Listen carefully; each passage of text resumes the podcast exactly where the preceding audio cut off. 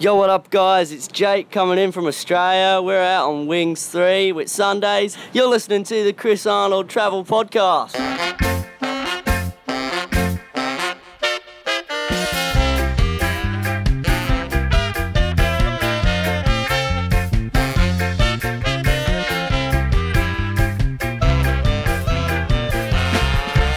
Hey, hey, hey, Happy New Year, everyone! Welcome to episode 16 of the Chris Arnold Travel Podcast. My name is Chris Arnold. Goodbye 2016. Its place solidified in history thanks to Brexit, Trump, celebrity deaths, and of course the first half of the Chris Arnold Travel Podcast. Hello 2017, which will no doubt have its own place solidified in history thanks to more Brexit, more Trump, more celebrity deaths, and of course the second half of the Chris Arnold Travel Podcast. Before I start, quick shout out to Bernice Scott. She's a big fan of the podcast and has been listening since the heady days of T-based services. Anyway, after spending almost four months knocking about in Asia, myself and my travel partner slash life guru Francesca Scott are now in the large hot landmass known as Australia. And in this episode, I cover some hefty ground. Here comes chat regarding Cairns, Townsville, Airlie Beach, and the Whitsundays. Here we go.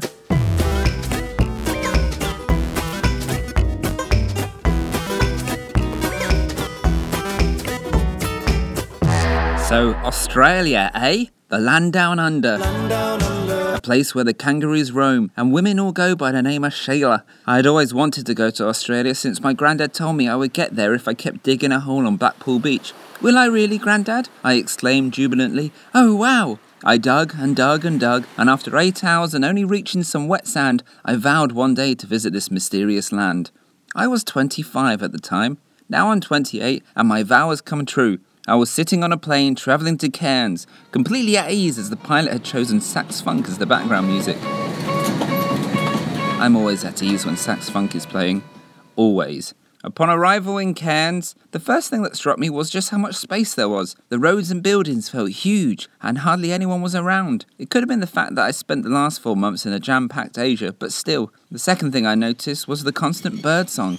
The birds are loud here, and so colourful. Maybe it's mating season or something. I don't know, I'm no David Attenborough. Cairns is a very musical place. Buskers litter the street, providing an orally pleasing atmosphere from big band to wailing guitar solos to acoustic reworkings of 90s hits.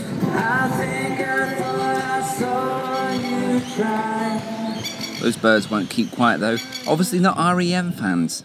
My favourite Cairns experience, though, has to be the enormous flying fox fruit bats that litter the sky at sunset. These beasts are huge, they're like dogs with wings, and I genuinely screamed like a little girl every time one flew close to my head. And much like the birds, these guys are also loud. Maybe it's mating season for them as well. I don't know, I'm no Ray Mears. We left Cairns and got a coach south, complete with cracking Aussie driver chat, Have a good time while you're here, folks. Don't get too sunburned. and stopped off at Townsville for a couple of hours to meet up with Ian, a family friend of mine who had recently emigrated from the UK to Oz. Ville is actually French for town, so Townsville is actually town town, which made me chuckle for around 45 minutes. Anyway, Town Town is quite a sleepy town town, yet a pleasant town town.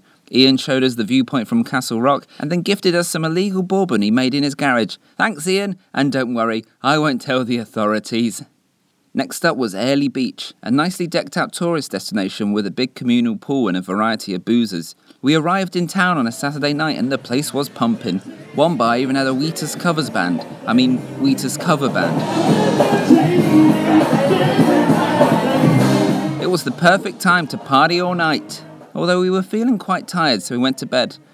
Anyway, we were in Airlie Beach to go sailing around the Whitsunday Islands, spending three days and two nights out at sea on a boat named Wings 3.